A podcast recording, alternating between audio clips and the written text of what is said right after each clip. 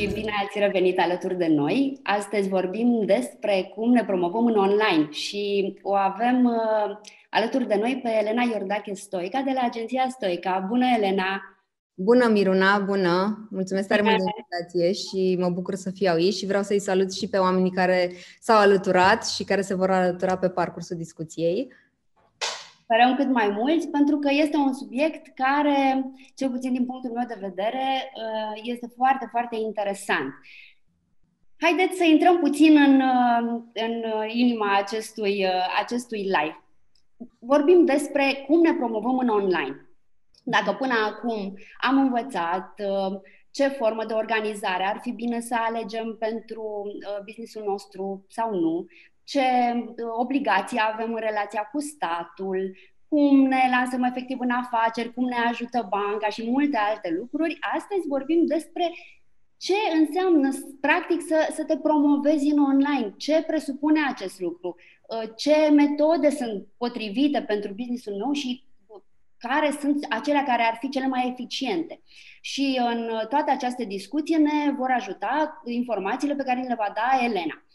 Începem cu um, o întrebare, Elena, care este, așa cum am făcut-o și în, alte, în celelalte ediții, basic. Ce înseamnă să te promovezi în online, de fapt?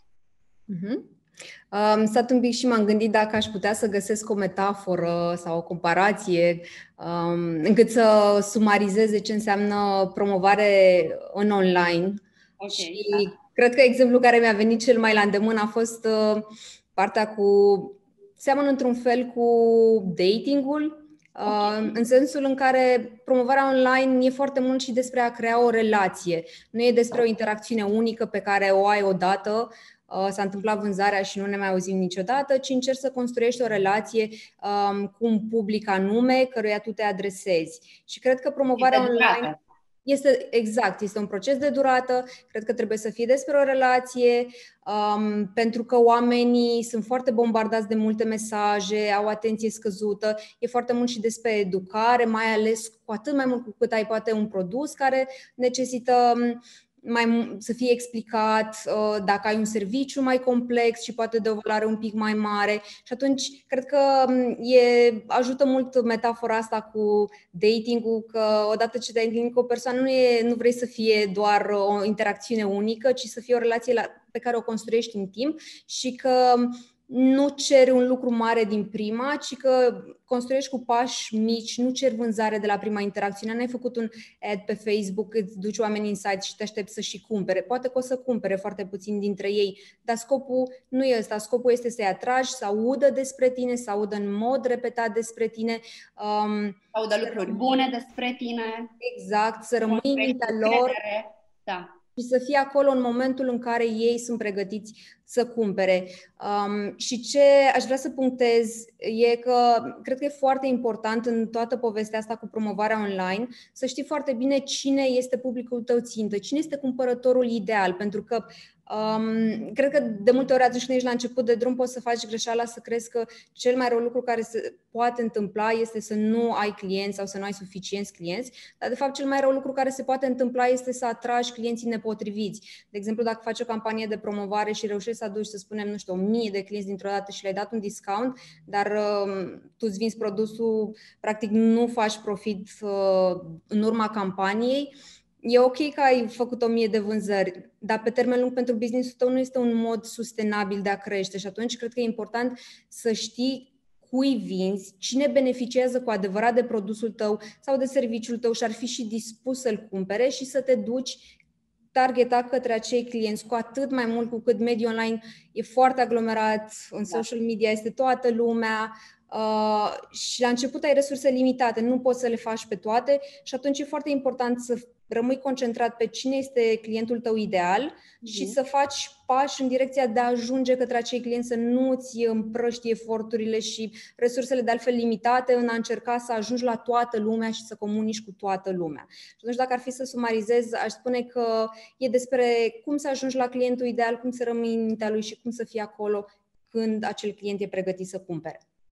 Am înțeles. Cum ar fi, cum, cum pot afla cei care ne urmăresc și care sunt fie la început de drum, fie se gândesc să deschidă o afacere, cum pot ști ei cine le sunt clienții? E o întrebare foarte bună.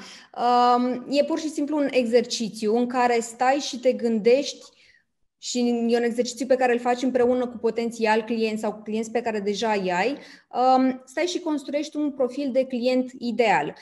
Ce încerci să afli este ce nevoie are persoana care ar cumpăra de la mine, ce probleme rezolv în mod real, care sunt motivațiile să cumpere, ce îl împiedică să cumpere sau ce obiecții au să cumpere. Asta e foarte important pentru că în momentul în care știi ce obiecții are persoana respectivă, poți direct să le adresezi, practic să vorbești despre elefantul din cameră, să le adresezi direct și să răspunzi acelor, acelor întrebări. Um, și cum poți să creezi acest profil? Uh, în primul rând, e foarte important să vorbești efectiv cu potențial clienți sau cu clienți. Dacă deja ai anumiți clienți, ai făcut niște vânzări, de exemplu, uh, să spunem că ești un antrenor de fitness și ai avut niște clienți uh, fizic în sală, acum tu vrei să tranziționezi online, să oferi antrenamente, serviciul de antrenament online, atunci poți să vorbești cu niște clienți pe care i-ai avut în sală și să-i întrebi pe ei efectiv ce nevoie au în perioada asta, ce i-ar ajuta, dacă ar funcționa, în ce context și așa mai departe. Cred că e foarte, foarte important să fii în legătură cu clienții tăi. Dacă deja ai câțiva, vorbește cu ei, găsește modalități prin care să îi motivezi să vină la o discuție și să-ți dea, nu știu, douăzeci de minute, jumătate de oră din timpul lor și efectiv vorbește cu clienți real, pentru că e atât de simplu să fim în mintea noastră și să ne gândim, ok, audiența mea are nevoie de asta, eu vând asta și eu fac asta, dar după aceea când vorbești efectiv cu oamenii să constați că e o conexiune destul de mare și cred altceva sau ai nevoie să adresezi, cum spuneam, obiecțiile lor. De exemplu, dacă tu um, ai un business care uh, livrează mâncare acasă, poate că una dintre obiecțiile despre care o să afli e că, nu știu, oamenii sunt preocupați de partea asta de securitate, cum e mâncarea pregătită și transportată încât să ajungă uh, și să nu ai probleme. Și atunci tu poate nu-ți dai seama de lucrul ăsta, dar dacă afli de la clienți îți dai seama, ok, atunci trebuie să le arăt oamenilor, uite cum pregătim noi, uite cum transportăm, uite cum ajung, ajunge produsul nostru la tine, încât să fie sigur și să nu să n-ai nicio problemă. Um, și atunci așa aș porni. Dacă deja ai făcut niște vânzări și ai niște clienți, aș lua efectiv legătura și aș vorbi cu acei oameni. Și aș întreba de ce au cumpărat, ce temeri au avut în, înainte să cumpere, um, de ce informații au avut nevoie și efectiv ce face produsul sau serviciul meu pentru ei. Și e important să auzi din cuvintele lor. Um, dacă nu ai niciun client și abia acum pornești um, la drum, um, de exemplu, dacă ești în zona de servicii sau și vinzi către companii, ai putea direct să te duci targeta către niște companii că, care ți-ar putea fi clienți și să încerci să vorbești cu aceia, făcându-le foarte clar faptul că nu e o vânzare, nu încerci să le vinzi nimic, ci pur și simplu ești la început de drum și vrei să înțelegi dacă produsul ăsta sau serviciul tău are, are valoare pentru... Uh, pentru acea companie și încerci să afli de la ei. Um, un alt, și cumva faci interviuri. Dacă pe lângă partea asta de interviuri poți să mai afli ce părere au oamenii, ce probleme și cum vorbesc uitându-te fie în discuții uh, pe Facebook, pe social media în general, uh, pe diverse forumuri, în funcție de, de ce produs ai. De exemplu, dacă te gândești la un... Uh, nu știu, un serviciu care e dedicat mămicilor, poți să intri pe grupuri de mămici să vezi da. Ce probleme verbalizează ele acolo. Dar e foarte important să ai partea asta de înțelegere a, a exact cine este clientul tău ideal și să creezi acest profil, chiar dacă e un exercițiu, îmi pare un pic mai teoretic la început și poate nu e cea mai creativă treabă din lume, dar e important să faci exercițiul ăsta și să încerci să-l faci discutând cu oameni, pentru că pornești cu niște prezumții atunci când începe o afacere, dar e important să le și validezi în viața reală și foarte important să stai în contact cu clienții tăi și cu potențialii clienți și să vorbești efectiv cu ei. Și atunci asta ar fi o primă, o primă tactică pe care aș folosi eu. Ok.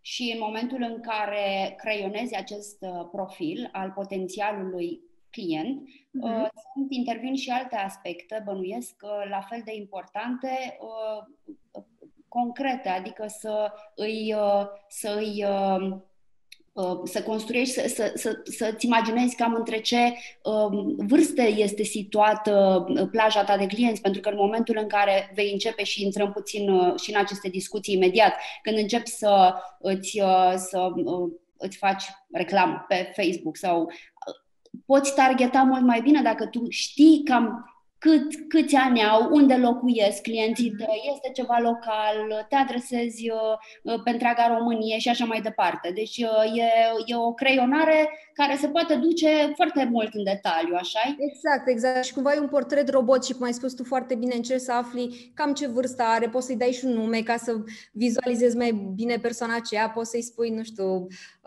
marketing Mary, de exemplu, un profil, ca să ții minte mai ușor, poți să-i pui și o poză, să înțelegi ce vârstă are, ok, unde locuiește, ce carieră are, cum își petrece timpul, mai ales către zona asta dacă de magazine online și produse, să înțelegi ce obiceiuri de consum are, cum își petrece timpul liber și așa mai departe. Și efectiv să creezi, creionezi acel portret robot care o să te ajute în multe direcții. Una deja ai sugerat totuși, anume unde te duci să te promovezi, unde găsești acei oameni. Dacă ai un public țintă foarte tânăr, de exemplu, Facebook deja poate nu este cea mai bună opțiune, poate te duci către Instagram. Da. Um, te ajută pe de altă parte și atunci când creezi conținut, și o să povestim un pic mai târziu și despre partea asta de conținut, să știi exact ce fel de conținut, ce întrebări au oamenii, despre ce să scrii conținut. Deci e foarte important și ca să te poți, să-ți poți concentra eforturile de promovare și să știi unde să mergi să te promovezi și să știi și ce mesaj să creezi încât să fie relevant și să vorbească efectiv în termeni în care acei oameni se exprimă. Da, să vorbești pe limba lor ca să exact. Fii... Corect. Mm-hmm. Um, ok, hai să discutăm puțin despre strategie, pentru că în momentul în care, așa cum spuneai mai devreme, mediul online este foarte aglomerat, este foarte zgomotos, suntem cu toții bombardați, au devenit deja clișee, suntem bombardați cu zeci, sute de mesaje, mail-uri zilnic. Bun, ei, care sunt strategiile acelea care ar putea fi eficiente în funcție de business-ul pe care îl alegi? Pentru că de fiecare dată, evident, este diferit sau poate fi diferit abordarea dacă vinzi produse sau servicii, dacă te adresezi clienților persoane fizice sau mergi mai degrabă în B doi B și așa mai departe. Uhum, uhum. Uh, de acord, cum aș face eu uh, sau cum aș gândi lucrurile, dincolo de faptul uh, că ai un business din zona de e-commerce, vinzi uh, produse către consumator final sau vinzi produse către persoane juridice, aș gândi um, cât de complex este produsul sau serviciul pe care îl oferi și cât de mare este valoarea acestuia, pentru că cu cât valoarea este mai mare uh, și produsul sau serviciul este mai complex, atunci cu siguranță și ciclul de vânzări o să fie mai lung, um, oamenii au nevoie să petreacă un pic mai mult timp cu um, afacerea ta, să interacționeze, să se educe uh, legat de produsul sau de serviciul tău. Și atunci, um, asta e primul lucru la care m-aș uita, dincolo de faptul că este e-commerce, B doi C sau B doi B, m-aș uita, ok, cât de complex e produsul, cât de mult durează uh, ciclul de vânzări. Și aș începe, cum spuneam, cu partea de înțeles cine e clientul ideal și apoi înțeles care e procesul prin care oamenii trec de la a afla prima dată de afacerea ta până la a deveni efectiv clienți. În zona de când ajung prima dată să te cunoască, Ce, ce le comunici, ce întrebări au în momentul acela. Cel mai probabil ei au o problemă pe care poate încă nu o conștientizează, nu știu să-i spună nume, ai nevoie să vorbești despre problema aia uh, și să încerci să educi în sensul ăsta. De exemplu, dacă ai, uh, să spunem, un serviciu de livrat fructe la birou, poate companiile nu-și dau seama în momentul ăsta de ce ar avea nevoie de un asemenea serviciu și atunci încep să îi educi în zona asta. Apoi, în, când deja au devenit conștienți că au o problemă și încearcă să evalueze mai multe soluții, ai nevoie cel mai probabil să vorbești despre diversele soluții, să arăți beneficii și contraargumente pentru fiecare, practic să le dai conținutul de care au ei nevoie, iar apoi în partea în care, în zona în care deja iau decizia ce trebuie să știe. Poate vor să afle cu cine ai mai lucrat, poate vor să afle cât de mulțumiți sunt clienții cu care ai lucrat, nu știu, poate garanții posibilități de returnare și așa mai departe. Și e bine să știi toate lucrurile astea și să înțelegi efectiv care e um, procesul prin care ei trec de la afla prima dată de tine la a deveni efectiv clienți. De câte ori au nevoie să audă de tine? Cu siguranță că nu, uh, nu o să fie doar o dată și mi-amintesc că era vorba în advertising de cifra magică șapte, că oamenii au nevoie să audă de tine de măcar șapte ori înainte să fie pregătiți să intre în, în orice fel de relație cu tine. Um, Și cum spuneam, e important să înțelegi efectiv călătoria asta pe care o parcurg oamenii și apoi, în funcție de lucrurile astea, să decizi ce funcționează pentru tine. Și mai concret, dacă ai un magazin online și vinzi produse, să spunem, ce funcționează și aduce rezultate în primă fază, când abia de te-ai lansat și oamenii nu știu cine ești, ai un magazin online, să spunem, dar ai foarte puțin trafic, adică puțini oameni știu să intre efectiv pe site-ul tău, atunci te ajută să mergi să faci reclame. Care e canalul unde poți merge să faci reclame? În România, canalul de social media cel mai cu audiența cea mai mare este Facebook și are și o plajă destul de mare de, de vârste și atunci poți să te duci cu reclame în Facebook. Și aici aș uh, încerca să gândesc lucrurile un pic uh, mai strategic, să spun. Adică nu te gândi de la face o reclamă în care, hei, uite, astea sunt cinci produse, nu știu, poate cele mai uh, populare produse ale mele, intră pe site și cumpără-le, ci să gândești uh, o pâlnie, un proces un pic mai lunguț, în sensul în care creezi o reclamă în care prima dată îți atragi oamenii în site, da.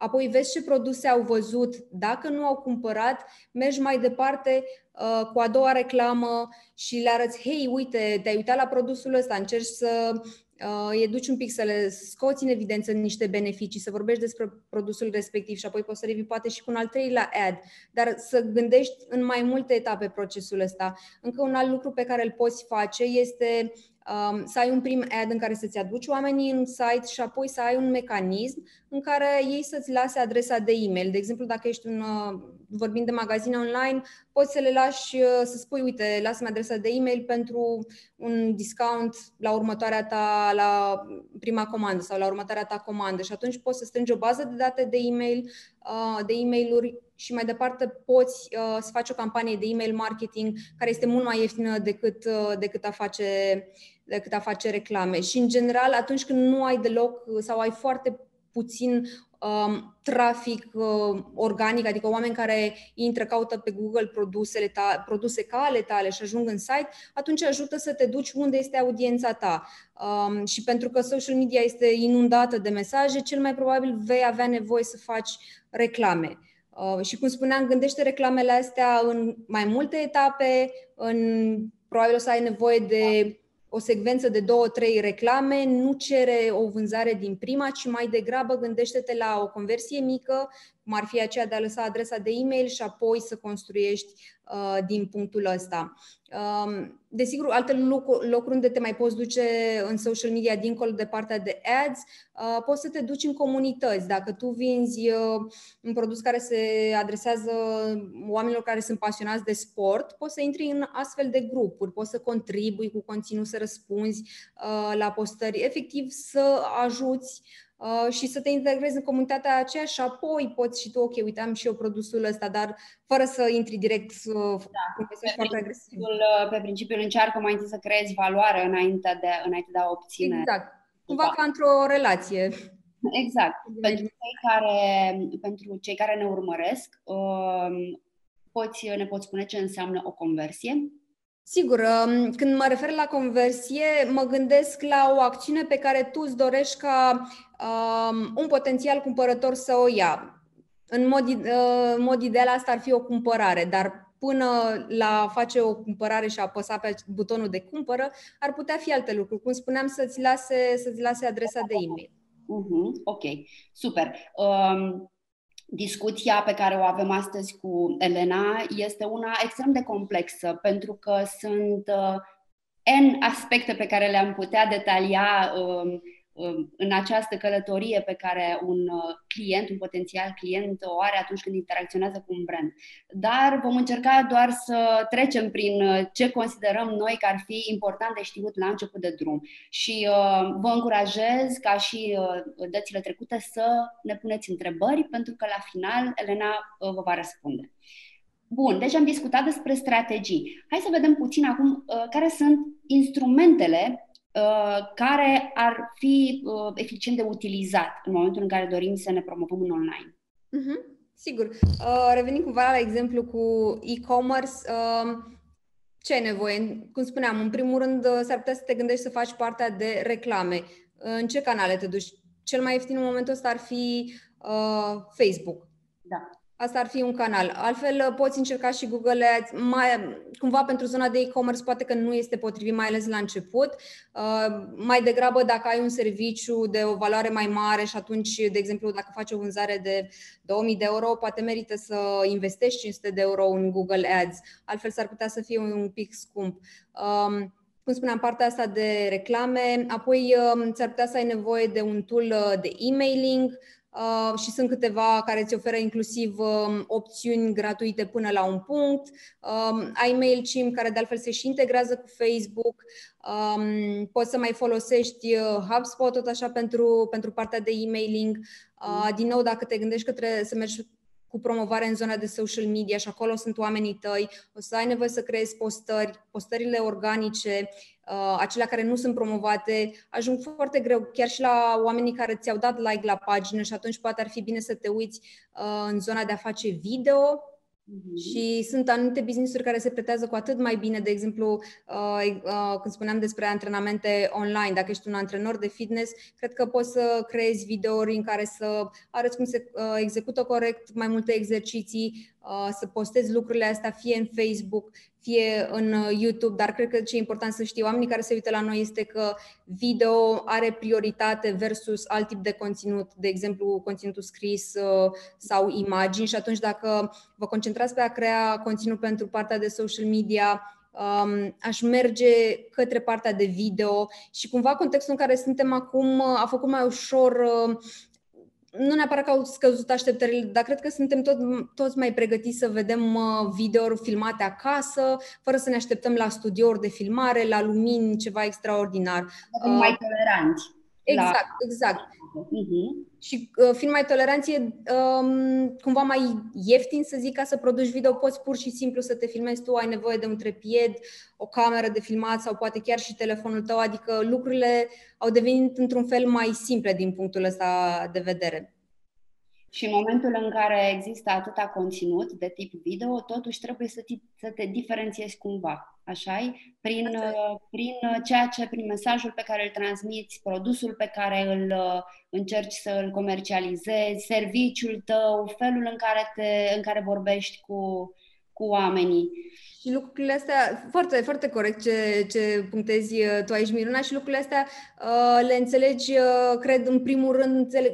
știind cui vinzi și ce nevoie are persoana respectivă și ce nevoie acoperi la fiecare etapă din procesul lui de cumpărare. Și atunci tu poți să-ți customizezi mesajul uh, în funcție de cu cine vorbești. De exemplu, dacă, nu știu de ce mă tot întorc la mâncare, dacă ai un serviciu de livrat hrană sănătoasă și uh, publicul tău țintă, ai două tipuri de clienți ideal, vinzi către oamenii cumva interesați de un stil de viață sănătos, dar vin și către mămici ocupate și care vor să-și hrănească copiii sănătos. Cumva te adresezi cu mesaje diferite. Mesajul că e mâncare uh, prietenoasă cu bebelușii s-ar putea să nu fie relevant pentru prima categorie de oameni. Și atunci de asta este super important să știi cu cine vorbești și ce, uh, ce mesaj face click pentru, pentru ei. Uh, și în zona de video ce aș mai puncta, YouTube este, uh, din nou, are un... Uh, reach destul de mare în România și este un mediu care nu este atât de aglomerat, mai ales cu conținut în limba română.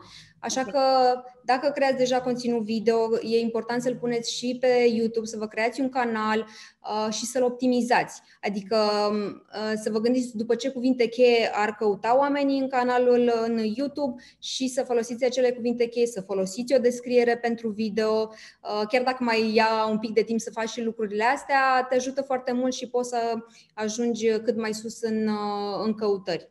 Am înțeles, ok. Deci este loc pe YouTube pentru toată lumea și uh, ar fi bine să profităm de acest lucru. În sensul da. Și cu atât mai mult cu conținut în limba română, adică pe orice subiect ai căuta, cu siguranță o să găsești conținut în uh, limba engleză. Absolut, da. În abundență, dar conținut în limba română, eu observ că și în zona de servicii mai ales și cumva noi lucrând mult cu clienți din zona B doi B, observăm că oamenii au senzația că în B doi B, ok, nu pot să fac lucruri atât de creative ca, nu știu, cineva din zona B doi C, pentru că eu lucrez cu companii și produsul meu este foarte serios, foarte adevărat, dar tu nu vinzi unei entități, tu vinzi unui om până la urmă. Vorbește cu acel om, creează un video și conținut ca și când ai vorbit cu omul care tu îi vinzi deja și cu care o să stai la masă, de exemplu, și o să... Pentru că în spatele unei companii tot un om are puterea de decizie, tot un om va decide și mm-hmm. tot pe limba lui trebuie să vorbim de altfel. Absolut. Și cumva pentru că am ajuns un pic în zona asta de business to business, aș vrea uh, să trecem ușor prin ce strategie ar funcționa mai degrabă atunci când ai, uh, când vinzi către uh, persoane juridice. Și cel mai probabil că o să ai nevoie să explici serviciul tău sau produsul tău și atunci uh, unde m-aș uita la început ar fi zona de creat de conținut. Uh, și cum spuneam, înțelegi cui vinzi, ce întrebări are cumpărătorul tău, creezi conținut care să adreseze acel, acele întrebări. Conținutul despre care vorbești îl recomand și în această situație pe cel video sau putem să vorbim despre articole de specialitate, postări? Aș recomanda ambele pentru că articolele scrise te pot ajuta să apari în rezultatele din motoarele de căutare din Google, fiind da. cel mai folosit motor de căutare, dar în egală măsură aș crea și video și le-aș pune în, în același articol. Aș pune și conținutul video în articol și conținutul scris. Conținutul scris pentru cine dorește să citească, cel mai probabil oamenii o să vrea să vadă, dar conținutul scris te ajută pentru a apărea în, în motoarele de căutare. Atunci când oamenii caută, de exemplu, cum să fac o declarație de un anume tip, dacă tu ai un articol scris pe tema asta și este bine scris uh, și pagina respectivă este optimizată pentru, uh, pentru motoarele de căutare, atunci ai șanse mari să, să apari și oamenii să ajungă pe acea pagină și să afle despre tine. Elena, cât de important este ca acel video pe care tu îl faci pentru a-ți promova, pentru că suntem acum în zona de B doi B, uh, ca să, să, să-ți promovezi uh, conținutul video, de fapt și în B doi C aceeași întrebare. Cât de important este să fie relevant video fără sunet? Pentru că noi primim, adică eu primesc în fiecare zi, îmi intră în feed o grămadă de, de uh, videouri și uh, dau scroll, mă opresc sau nu, dar foarte rar pun sunetul on. Da, și da. Dacă este un factor care te poate ajuta. Dacă este un conținut pentru Facebook, cu siguranță unde video este muted, cu siguranță e bine să ai subtitrări mm. uh, și e bine să gândești și pentru ce uh, platformă îl creezi, pentru că dacă îl pui în YouTube, poți să pui un conținut mai lung, zece minute, cincisprezece minute. În schimb, dacă îl pui în Facebook, puțin probabil că oamenii o să stea, mai ales că oamenii stau pe telefon, dau scroll, o să se oprească, o să se uite puțin. E bine să gândești uh, și unde îl pui și dacă e un conținut pentru, pentru Facebook, dacă ai un material mai lung, poți să tai unu două minute pentru Facebook și apoi restul să meargă, să meargă pe YouTube și cu siguranță în Facebook e important să ai partea aceea de, uh, de subtitrări. Ok. Cred că este important în absolut tot ce am vorbit noi până acum, uh, un lucru pe care îl, îl extrag și mi se pare esențial de menționat în acest moment este că întotdeauna trebuie să ne punem în pielea celorlalți. Adică întotdeauna când vrem să vindem ceva sau pregătim, uh, pregătim terenul pentru a vinde ulterior, formăm comunitatea și așa mai departe, să ne gândim la ce, uh, ce probleme au acei oameni sau ce nevoie ar putea avea de care ei nu știu și pe care, la care noi venim cu un răspuns sau cum ar vrea ei să fie bombardați cu uh, mesaje, cu videouri și așa mai departe. Pentru că, iată, noi primim în fiecare zi și rare ori ne oprim la câte un video. Adică trebuie ca acel video pe care tu îl faci să fie relevant, să atragă atenția, să vorbească louder than words, nu? Absolut, absolut. Și cred că e important um, și să punctez faptul că cel mai probabil o să ai nevoie să fii pe mai multe canale. Adică e, um, ok, faci reclame pe Facebook, spre exemplu, dar nu uita în continuare și de postări. Uh, poți să fii și pe Instagram în același timp. Uh, încă o platformă la care... care nu e încă foarte populară în România și asta poate să fie o oportunitate, este Pinterest. Și, de exemplu, eu urmăresc un brand de haine care este și din orașul meu natal, Craiova, care se numește Poema și ei postează pe Pinterest diverse uh, lucruri. Cum să te îmbraci toamna, uite, poți să combini asta cu asta, asta și toate sunt produsele de la noi. Sau produse, nu știu, de îngrijire corporală sau poți să, nu știu, faci un uh, vizual în care să arăți cumva, uite, în ce ordine să folosești produsele noastre, da, da, da, da, da. feței. Și e, un, e o platformă destul de liberă în momentul ăsta. Instagram, din nou, nu are atât de mare audiență ca și Facebook, dar pe de altă parte e un pic mai liber dacă ți optimizezi postările folosind uh, hashtags um, și din nou creezi niște vizualuri interesante, s-ar putea să poți ajunge, să poți ajunge la, la oamenii pe care tu îi dorești ca și clienți. Uh, și încă un lucru, că toți suntem în zona de Instagram și Facebook, cred că e important, din nou, tu nu ai încă o audiență fidelă și vrei să o construiești și atunci e mult mai simplu să te duci um, către oameni care deja au o audiență ca aceea pe care tu o vrei. Poți să mergi către influencers, de exemplu, dacă tu produci, să spunem, haine pentru copii și pentru bebeluși, um, poți să mergi către persoane care au bloguri din zona asta de parenting. Poate la început o să fie dificil să ajungi la uh, bloggeri cu sute de mii de, uh, de follower, de urmăritori, dar poate poți să ajungi la uh, oameni care au câteva zeci de, nu știu, câteva sute sau și oricum s-ar putea să fie, să fie de ajutor și așa și să construiești în timp um, colaborări cu influencers mai mici și apoi să ajungi la aceia mai mari. Important este că ei deja au audiență construită, tu ai un produs care um, răspunde nevoilor acelei audiențe și poți să mergi să comunici acolo. Dacă cineva, nu știu, are o sută de mii de urmăritori pe Instagram, de exemplu, și tu ai cincizeci, e clar că colaborând cu un astfel de influencer, influencer, mesajul tău ajunge la un public mult mai mare dintr-o dată. Absolut. Uh, consideri că Instagram este un mediu mai potrivit pentru bunuri decât pentru servicii? Um, aș testa. Aș zice, cred, și în tot ce înseamnă promovare online, uh, cred că trebuie să rămânem cu mintea deschisă și să înțelegem că pornim cu niște prezumții, facem un plan, dar acele prezumții trebuie testate și dacă se validează, ok, mergem mai departe, scalăm, investim mai mult. Dacă nu se validează, ok, schimbăm și folosim un pic altceva. Um, am văzut uh, și branduri din zona de educație, um, care oferă educație de genul uh, M B A, programe de M B A, promova, promovându-se în Instagram și personal am răspuns foarte, foarte pozitiv. Am dat click, aveau inclusiv un formular direct în Instagram unde puteai să-ți lași adresa de e-mail și apoi primeai mai multe informații. Și atunci aș zice că e un canal de testat, dar testează și vezi ce funcționează pentru tine mai degrabă decât să iei de bun faptul că da, ok, acum Instagram e noul, noul Facebook, ci mai degrabă testează și validează dacă merge pentru tine.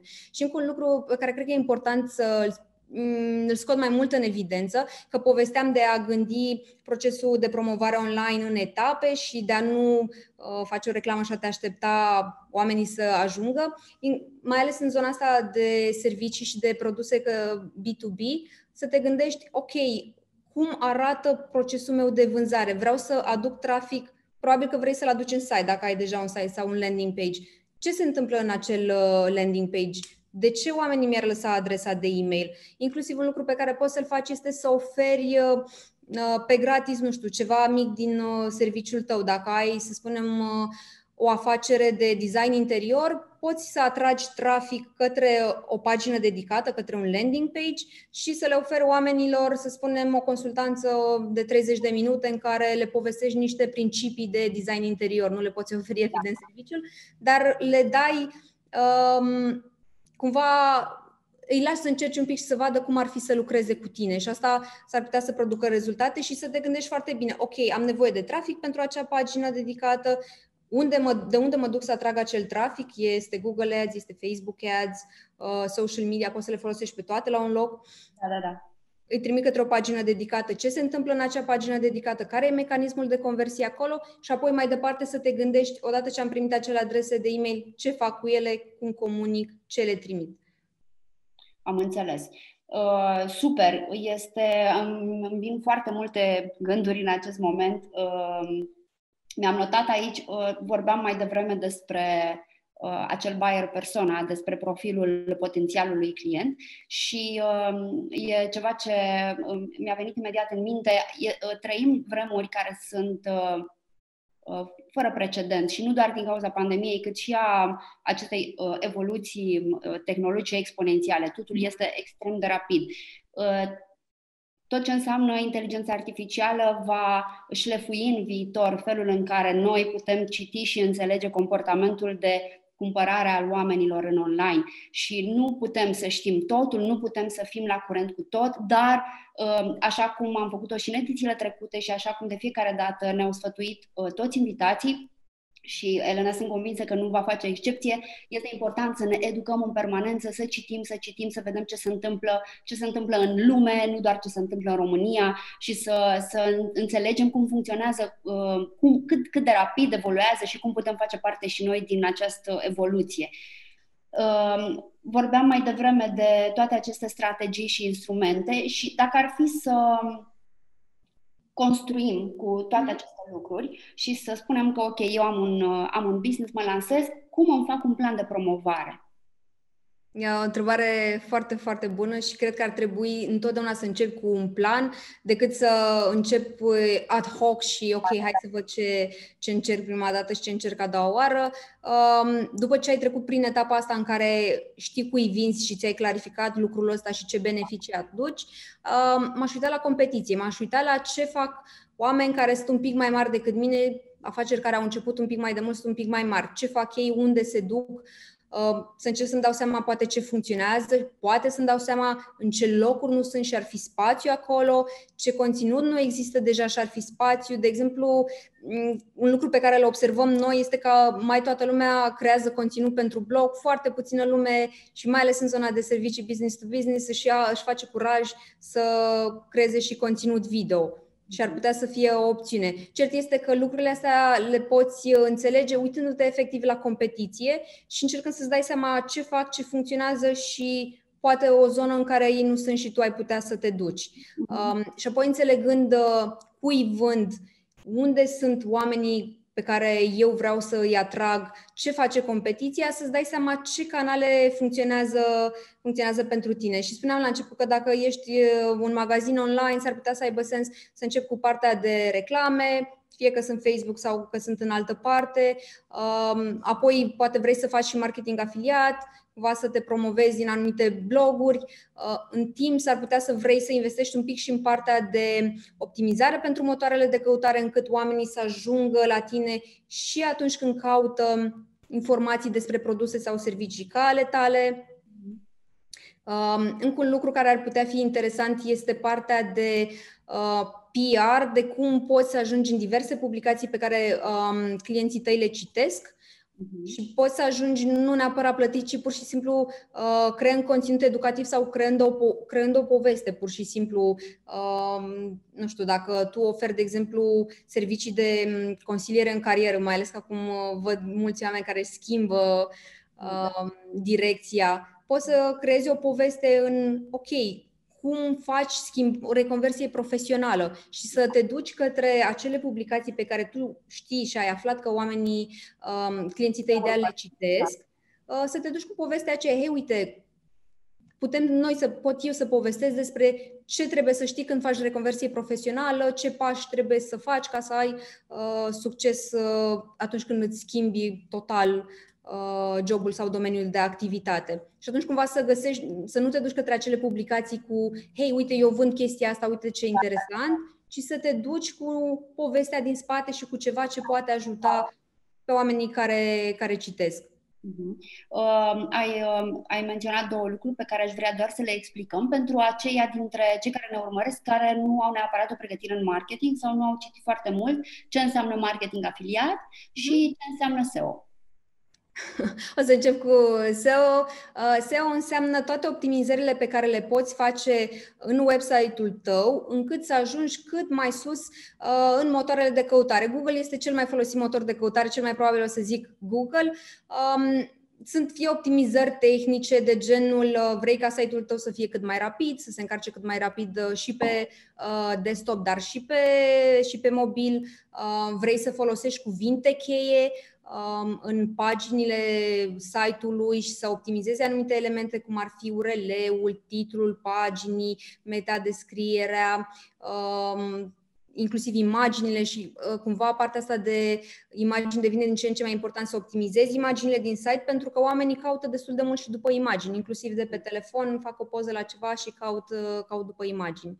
Uh, și sunt toate optimizările astea care sunt fie tehnice, uh, fie optimizări după cuvinte cheie, um, să obții link-uri de la alte site-uri care să facă trimitere către site-ul tău și asta te, te ajută și practic toate acele optimizări care te vor ajuta uh, să apar cât mai sus în motoarele de căutare. Iar marketing afiliat înseamnă uh, cum poți să te promovezi pe alte canale, de exemplu bloguri, și poți să ai uh, un link de affiliate în diverse, uh, în diverse alte bloguri sau site-uri și în momentul în care cineva a intrat pe acel link uh, și a cumpărat produsul tău, tu o să dai un procent înapoi uh, către canalul de la care a venit vânzarea. Și un mod bun, uh, mai ales pentru început, când, din nou, poate oamenii nu te cunosc, nu știu de tine, ok, cum te găsesc? Te duci unde, unde, sunt, uh, unde sunt clienții tăi. Dacă știi că citesc, nu știu, again, ai, ești antrenor și știi că citesc un anumit blog de fitness, ăla e un mod bun, uh,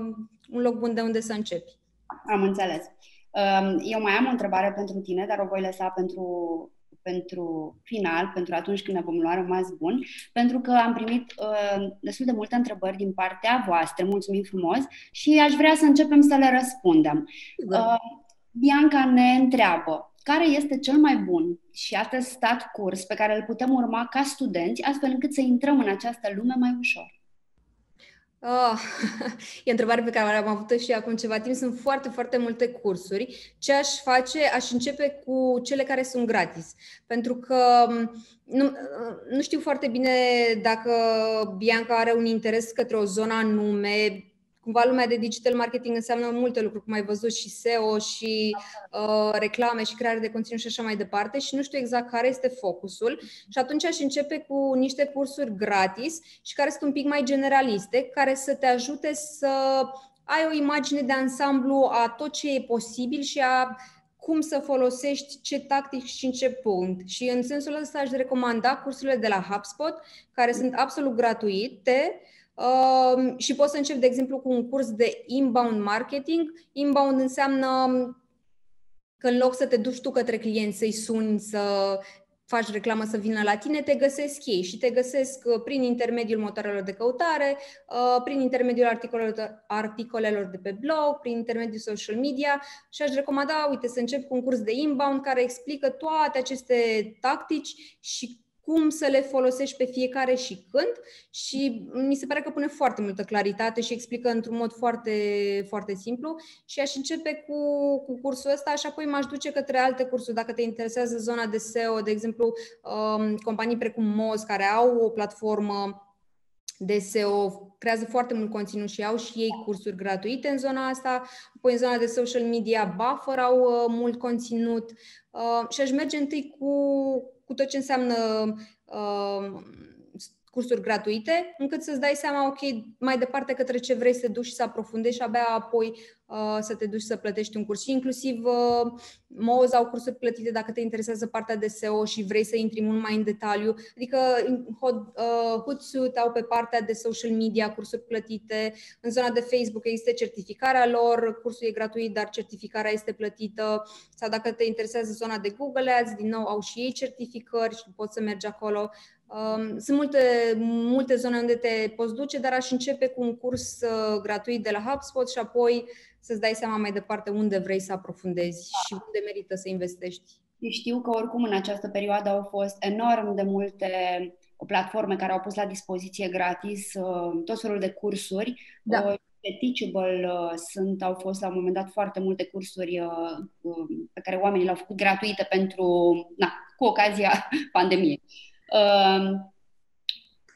Andreea întreabă dacă ai avea de recomandat două cărți sau surse de informare, bloguri influencer pe care să le recomanzi, recomandat, să le recomanzi celor pasionați de marketing, nu neapărat din România, dar e ceea ce ai spus mai devreme, corect?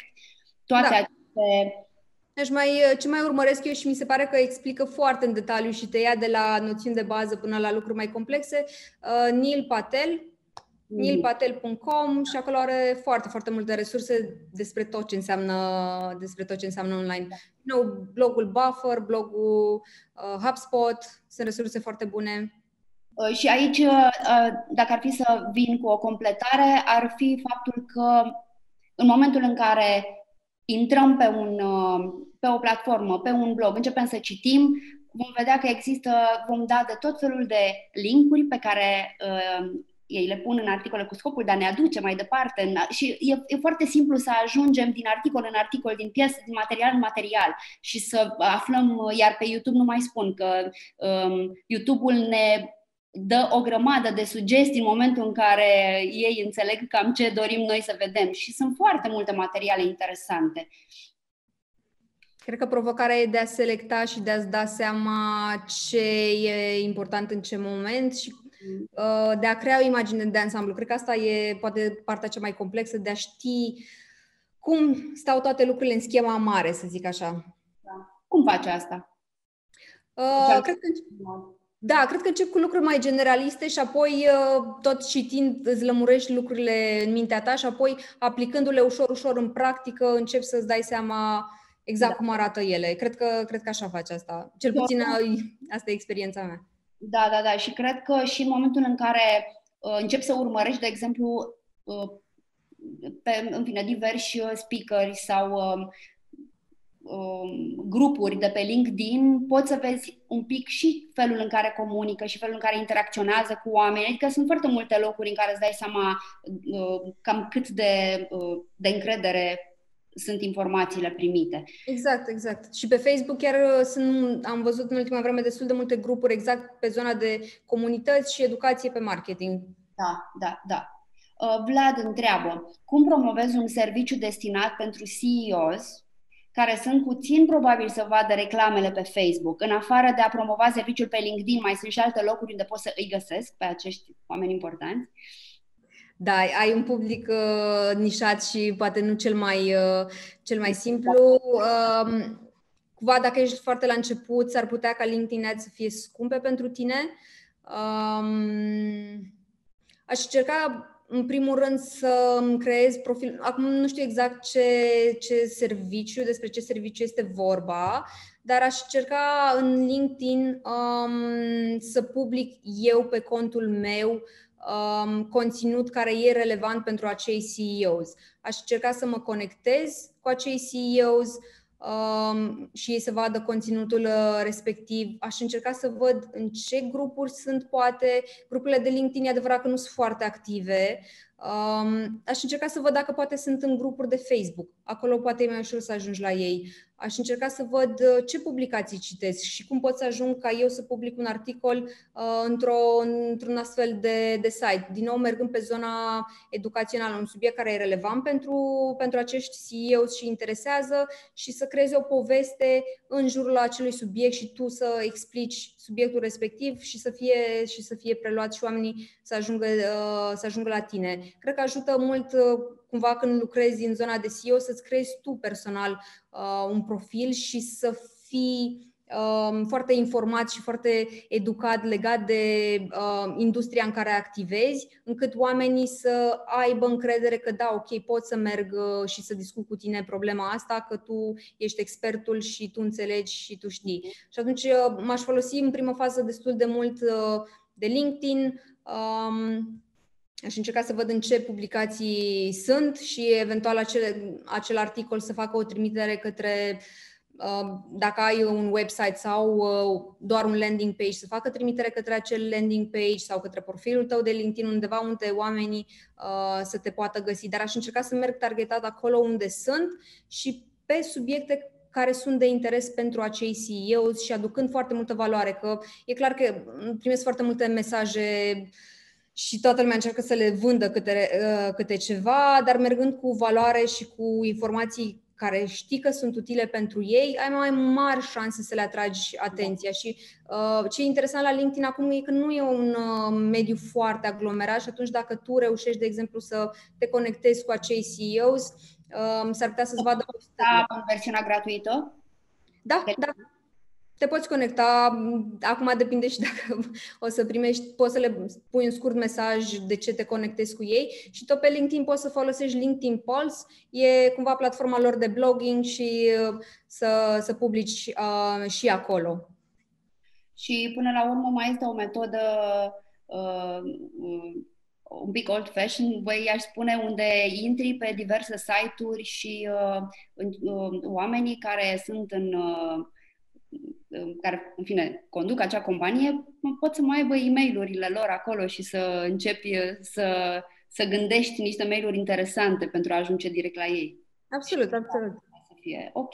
Andreea ne întreabă, ce canale non-Facebook, non-Google, uh, linked, crezi că o să crească în următorii ani și în care ar trebui să investească firmele care se adresează B to B? Non-LinkedIn era. Non-LinkedIn, ok. Deci non-Facebook, non-Google, non-LinkedIn, care vor crește în următorii ani și uh, în care, o secundă cum mi-a dispărut întrebarea, și în care va, va crește încrederea în următorii ani, cred că era. Uh-huh, uh-huh. Uh, YouTube crește și cred că va crește în continuare și atunci uh, e important să fii acolo, cu atât mai mult cu cât spuneam că pe România conținut în limba română e destul de puțin, deci spațiu acum e destul de liber, poți să fii acolo. Uh, n-am experimentat cu TikTok, știu că da. Sunt business-uri care încearcă și că TikTok e o nebunie, recunosc că mi-a fost frică să, să intru acolo pentru că înțeleg că este, este viral. Um, Da, e clar că social media ne ocupă un mare timp din viață și cumva chiar citeam că în România oamenii petrec în medie de două ore pe canale de social media, indiferent care sunt acelea, ceea ce înseamnă foarte mult, adică două ore din viața ta în fiecare zi, stai pe Facebook și opt le dormi, sau mă rog, pe Facebook, LinkedIn și ce alte canale mai sunt. Um... Cumva asta, cu, cred că TikTok, YouTube ar putea fi un răspuns. Depinde foarte mult și unde sunt clienții tăi. Nu mi-e clar dacă sunt în România sau sunt în afară. Spre da, exemplu, diferit, așa este. Twitter ar putea fi un canal pentru America sau Europa de Vest. Oamenii îl folosesc. Unde m-aș mai uita, mai ales dacă e un serviciu um, către zona de Medium. Este o, tot așa o platformă de blogging unde poți să um, creezi conținut și să te duci să uh, postezi și poți să ajungi la audiențe noi. Again, dacă, din nou, dacă vorbim de o audiență din afara României, uh, Quora, din nou, este o platformă interesantă, e o platformă în care oamenii pun întrebări pe diverse subiecte da. Și primesc răspunsuri și în funcție de ce serviciu ai tu, dacă este unul adresat pieței uh, din afară, spre exemplu, nu știu, faci dezvoltare software, uh, poți să intri pe canale dedicate din zona de dezvoltare software și să răspunzi, să ajuți cu întrebări și în timp, ok, poți să menționezi uh, și business-ul tău, dar cred că Medium este interesant pentru zona de servicii, uh, Quora dacă vinzi, uh, dacă vinzi în afară. Și, eu știu, orice înseamnă și partea asta de blogging și găsești um, cumva experți din România care scriu despre asta, poate să încerci să faci o colaborare cu ei, um, să-ți oferi, să te oferi să scrii un articol pentru ei pe un subiect pe care tu îl cunoști bine și care ar fi relevant și pentru, pentru publicul uh, lor. Ok. Uh, Vlad, uh, un alt Vlad ne întreabă de ce uneori, dacă respectăm statisticile din Instagram, nu avem același engagement față de a posta la alte ore. Ce parametri ar trebui să urmărim din Insight și să-i optimizăm pentru a atrage trafic spre site-ul unei firme de coaching online, nutriție și antrenament? Uh, dacă trebuie să repet întrebarea... Am să... Da, da, da, prima parte. Deci, de ce uneori, dacă respectăm statisticile din Instagram, nu avem același engagement față de a posta la alte ore? Ok, s-ar, mă gândesc că dincolo de ora de postare pe care, ok, poate ai identificat un interval unde oamenii au uh, interacțiune mai mare, poate să te uiți și efectiv la ce ai postat, la ce a fost în postarea respectivă, ce a fost diferit și să vezi, poate că e legat de postarea în sine, nu știu, poate că a fost un subiect interesant care, care a atras. Uh, și cred că un lucru care îmi vine în minte, apropo, când creezi vizualuri pentru zona de social media, ce funcționează foarte bine și atrage atenția sunt imagini cu oameni. Uh, încercați să stați departe de imagini găsite, mai ales pe Google, și fără drept de autor sau imagini stock cumpărate. Uh, imagini cu voi, dacă tu ești fața afacerii tale, bine. Să fii acolo, da, pozează-te, filmează-te și atrag oameni reali, povești reale, oameni care vorbesc, intră în webinarii, se bâlbâie, ăstea atrag, suntem oameni și ne uităm către alți oameni, nu căutăm perfecțiune, așa că aș recomanda și partea asta, să te uiți la ce vizualuri creezi și să încerci să folosești imagini cât mai diferite și cu oameni. În principiu pare că asta atrage un engagement bun. Și punctual la întrebarea lui Vlad, m-aș uita și la ce e în postare dincolo de timpul postării și poate să experimentezi și cu alte intervale orale să, vede, să vezi ce, ce funcționează. Ok. Și a doua parte a întrebării era ce parametri ar trebui să urmărim din Insights și să-i optimizăm pentru a atrage trafic spre site-ul unei firme de coaching online, nutriție plus antrenament. Mm-hmm. Cred că ar trebui să te uiți la, uh, efectiv, câți oameni ți-au văzut, câți oameni au dat click, mai ales. Mm-hmm. um, cineva ne întreabă, nu și-a dat numele, cum îți poți promova serviciile de design interior și cum îți poți crește clientela? Asta e un subiect fain, că mă interesează un pic zona uh, de design în perioada asta. Um, cred că depinde și dacă, nu știu, ai deja un site sau nu-l ai. Um, dacă nu ai un site, să presupunem, și comunici momentan în social media, ar putea fi interesant pentru tine Pinterest, în care să, să arăți uh, cum poți să, nu știu, amenajezi un dormitor. Uh, și cred, m-aș gândi la conținut diferit și pe care tu îl poți crea. De exemplu, te poți duce într-un magazin și să arăți, hei, uite, dacă combini produsul ăsta cu produsul ăsta, uite cum arată și de ce le-am combinat așa. Um, aș încerca să mă uit la ce canale să merg și să văd în social media, ok, e Facebook, e Pinterest, um, e Instagram, YouTube, aș încerca și partea asta de YouTube, aș încerca să fac conținut video, pentru că, așa cum spuneam, uh, ajunge să fie uh, mai vizibil decât orice alt tip uh, de conținut. Poate, dacă ai deja un site, ar ajuta să ai și un blog în care să și explici mai ușor lucrurile astea și poate să încerci să faci colaborări cu, nu știu, poate cu un magazin de uh, produse de uh, decorațiuni pentru casă și, da, nu știu, să apari în canalele lor, în, uh, pe blogul lor, în canalul lor de YouTube și să povestești efectiv uh, despre lucruri care sunt de interes, de genul... Uh, cum să-mi decorez dormitorul sau ce principii de design să uh, aplici pentru a avea un dormitor sau o casă armonioasă. Dar aș, uh, m-aș concentra destul de mult pe partea de creare de conținut, uh, să te uiți poate ce cuvinte cheie caută oamenii și poți să faci asta pur și simplu uitându-te în Google și încercând diverse variante. Google o să-ți arate câte um, căutări sunt pentru acel cuvânt cheie și apoi alte cuvinte cheie legate și să-ți dai seama cam ce întrebări au oamenii și să creezi conținut uh, pe acele teme.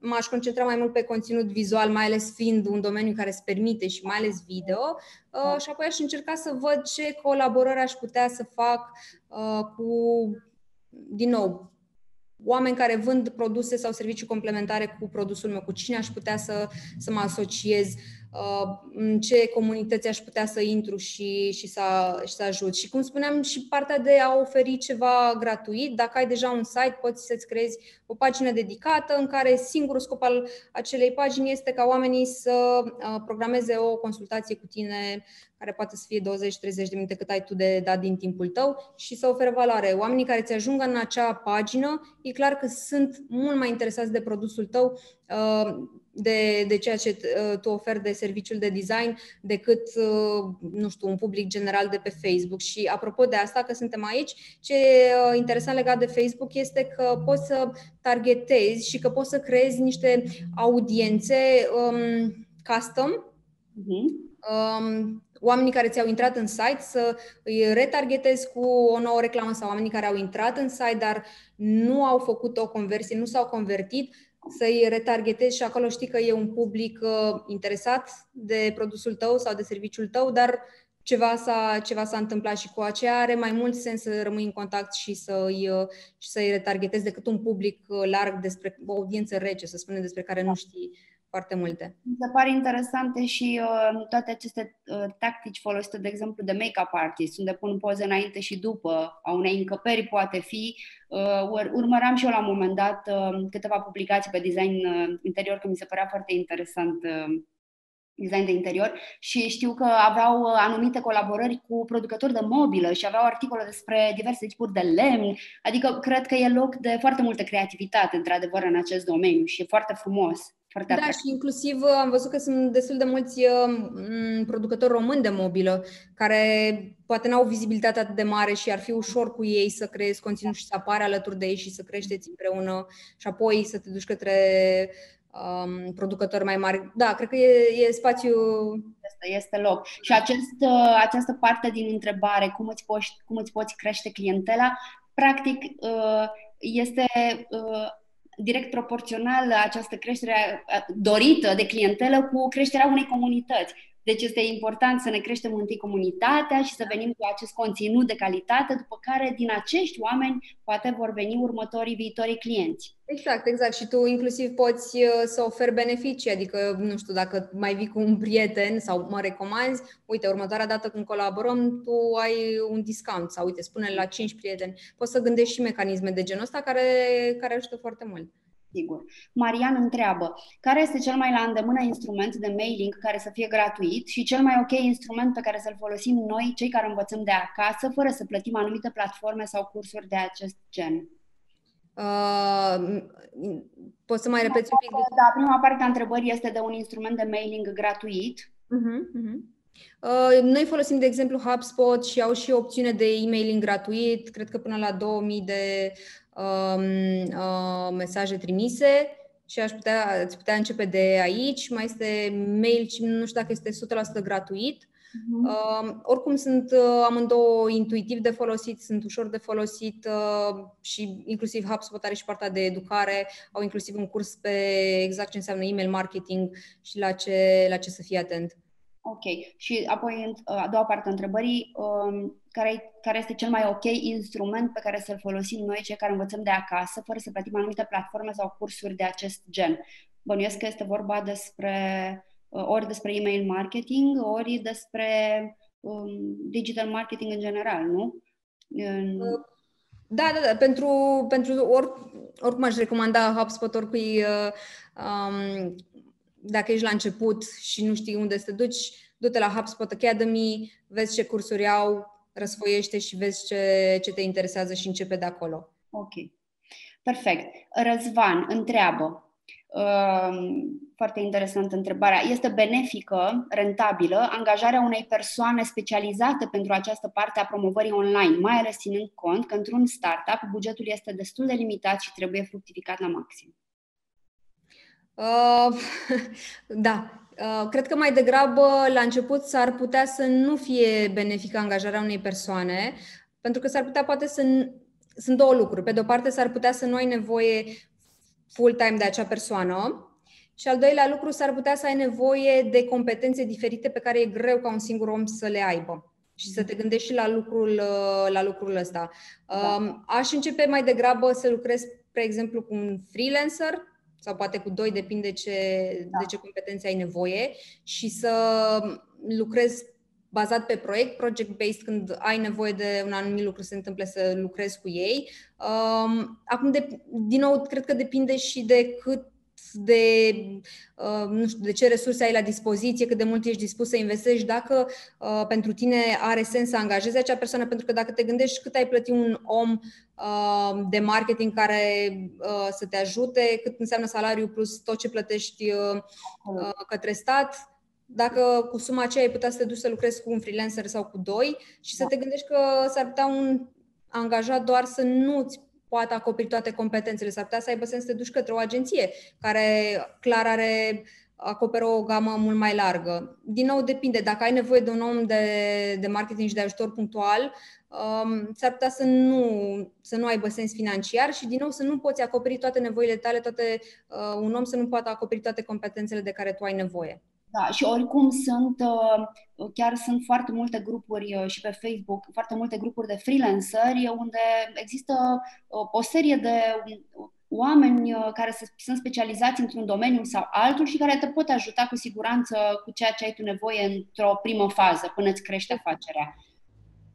Întreabă și încă ceva, Răzvan, este interesantă întrebarea ta și pentru mine, pentru că vom vorbi despre aceste lucruri vineri dimineață, despre partea aceasta de H R, unde găsim oameni, cum angajăm și așa mai departe. Deci să, să veniți alături de noi. Darius întreabă, ce părere aveți despre înregistrarea mărcii la O S I M? Uh, să fiu o foarte... întrebare pentru Elena, dar...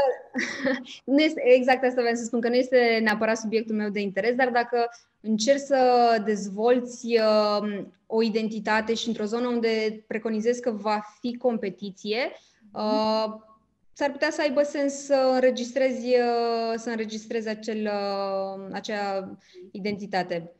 Dar, din nou, nu e, chiar nu este zona mea de expertiză și n-aș ști, n-am o părere, nu știu, și experiență. Da, bine, înregistrarea mărcii la O S I M practic vine să îți protejeze marca pentru a te asigura că nimeni altcineva nu mai folosește dacă tu ai succes cu ea. George întreabă care au fost primele persoane angajate în agenție și pe ce funcții? Prima persoană angajată în agenție a fost soțul meu, care a pornit-o și care... se ocupa de, de toate, așa cum este în antreprenoriat. Da, da, da. De dezvoltare de web și administrație. Exact, exact. Și a doua persoană cred că a fost Vlad, care este fratele soțului meu, care uh, se ocupă de partea de design și acum. Ei au fost primele două persoane și cumva am crescut. O agenție fam- da, de familie. Uh, Bogdan întreabă, când folosim conținut duplicat, nu, scuze, când folosim, prima întrebare sunt două, când folosim conținut duplicat sau unic între platforme sociale? Uh, ce să-mi dau seama exact care e întrebarea, adică dacă postezi același conținut pe mai multe platforme? Probabil. Dacă, dacă asta e întrebarea, aș încerca să văd uh, totuși care sunt acele platforme și ce funcționează mai bine uh, în fiecare. Cum spuneam un pic mai devreme, că dacă... Uh, alegi să faci conținut video pentru Facebook, nu aș merge cu un conținut prea lung, unu-două minute. Pentru YouTube, în schimb, poți să postezi conținutul de acela material mai lung de zece-cincisprezece minute, adică uh, depinde exact unde, unde te duci. Și pe de altă parte, m- aș adapta și uh, tone of voice-ul, felul în care te exprimi. De exemplu, dacă publici pe LinkedIn un mesaj, poate vrei să fii un pic mai formal. Dacă publici pe uh, Facebook sau pe Instagram, poți să fii un pic mai, uh, mai jucăuș. M-aș uita un pic și la, da, și la lucrul ăsta. Sigur, acum dacă chiar ai o constrângere de timp, nu e poate o crimă să publici conținut duplicat, dar în mod ideal ai vrea să-l adaptezi în funcție de, de platformă și formatul și, și exprimările, să spun așa. Noi am depășit timpul care era alocat discuției de astăzi, dar mai avem câteva întrebări și Elena ne-a asigurat că rămâne să le răspundă. Tot Bogdan, a doua întrebare este ce strategie ar trebui urmată în utilizarea instrumentelor de planificare a conținutului? Ar fi util să ai un instrument care să te ajute să-ți programezi aceste postări, încât să nu stai zilnic, ok, haide să, să postez și astăzi. În primul rând, ce aș face, m-aș gândi cam ce vreau să comunic cumva, înțelegând cam ce caută oamenii care te urmăresc.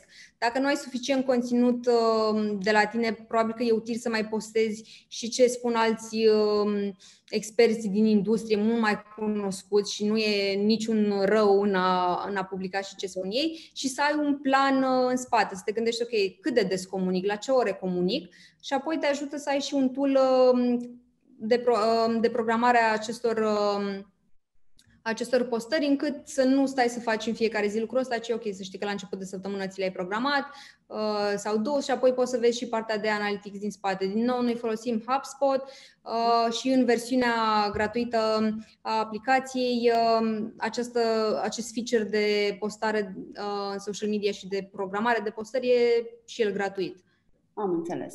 Gabi întreabă, se poate face marketing online fără să abuzăm de analytics, fără să invadăm privacy-ul utilizatorilor? Știu că Google este extrem de specific în datele pe care le pun la dispoziție.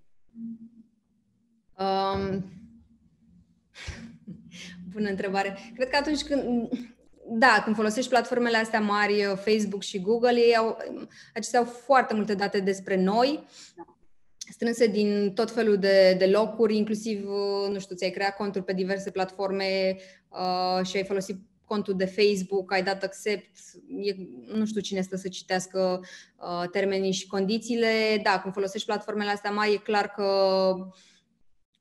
ai foarte multe date despre oameni și poți să le folosești. Încerc să mă gândesc un context în care n-ai abuzat de datele astea. Asta ar fi canalul de inbound, să zic așa, atunci când oamenii te găsesc pe tine și intră la tine pe, pe blog și citesc, atunci sunt niște vizitatori anonimi, nu știi nimic despre ei, dar cred că totuși e important că până la urmă obiectivul tău e să găsești o modalitate de a-i transforma din vizitatori anonimi în oameni despre care știu un nume, știu o adresă de e-mail, încât să poți să comunici mai încolo cu ei și să poți să comunici într-un mod targetat. Uh, și da, e adevărat că cumva platforma asta, nu știu, colectează date despre noi și lucruri foarte, uh, nu știu, detaliate. De exemplu, în Facebook, cine și-a cumpărat o casă recent sau faptul că ai un copil sau faptul că, nu știu, ți-ai făcut nuntă sau urmează planifici o nuntă. Adică știu informații foarte, foarte subtile de care nici nu suntem conștienți, dar cumva fiind online, cred că ne asumăm cu toții că o să lași o urmă și că, da, vei fi da, bombardat. Da, da. Și singurul canal poate în care să nu abuzezi atât de mult, ai zice că e acela în care oamenii ajung la tine, ajung pe platformele tale, că ai un blog, că ai un website. Ok. Da, este un subiect extrem de vast și delicat, pentru că e, devine într-adevăr din ce în ce mai greu să urmărești cine ce știe despre tine. Mariana întreabă, cum ar putea promova eficient o companie de arhitectură pentru a găsi noi clienți și noi proiecte? Uh, da, aici încerc să-mi dau seama dacă ar fi vorba de uh, clienți, persoane juridice mai degrabă decât... Uh, Persoane. Cred că am. Nu, nu specifică, dar mă gândesc că într-o firmă de arhitectură poți uh, avea clienți mm-hmm. și uh, persoane fizice și da. Uh, da, cred că depinde, aș prioritiza cumva care sunt clienții, uh, nu știu, care pot să-ți aducă mai mult business, ca să zic așa, că mă gândesc că dacă o să colaborez cu un dezvoltator imobiliar, probabil că e un proiect mult mai mare să, uh, nu știu, crezi planurile pentru... Da. Un proiect imobiliar mare decât pentru, uh, pentru o casă și m-aș uita exact, aș defini uh, cine ar putea beneficia de serviciul meu, exact ce, ce tip de client și unde sunt, uh, unde sunt acei clienți. Dacă ești la început și poate nu ai un buget uh, oricum de promovare prea mare, poate poți să faci inclusiv outreach, efectiv să te duci către, către acei oameni, să-i găsești, fie îi găsești uh, în LinkedIn. LinkedIn e o platformă destul de vastă și cam oamenii sunt, mai ales din zona de companii și companii mari, îi găsești acolo și poți să ajungi la ei. Um, și aș face în primul rând treaba asta, dacă, dacă vrei să prioritizezi clienții de, uh, de tip B to B, aș face lucrul ăsta, să ajung la ei prin, uh, prin LinkedIn. Um, Aș încerca poate și Google Ads, dacă valoarea acestui serviciu e una mai mare și intuiesc că, că este. Da. Pentru că poți să ajungi direct la acei clienți care au intenția de cumpărare și poți să targetezi exact cuvinte care dau, care ți arată că da, e vorba de o intenție de cumpărare. Și poți să vezi care sunt acelea, um, cu folosind Google Keyword Planner, poți să, poți să vezi exact care sunt acele cuvinte cheie și să vezi care e competiția, cât de mare și să uh, biduiești acele keyword-uri. Este un, este un domeniu în care cred că funcționează foarte bine și acest um, să ți se ducă un pic uh, vestea. Tata e arhitect, nu cred că și-a făcut odată un pic de reclamă, pentru că pur și simplu lumea știe, cunosc, dar poate că este, ar fi eficient, Mariana, să te gândești și la a face niște testimoniale, cu, dacă ai avut deja clienți, să... Uh, mergi chiar video, să-i întrebi cum a fost colaborarea, să pui poze și să atragi, să, să le arăți oamenilor cam ce le poți oferi dinainte de a, de a colabora. Ancuța întreabă, credeți că LinkedIn este un loc unde să poți promova uh, interesul personal este de flori și aranjamente florale la nivel de design? Uh, da, e o întrebare, da.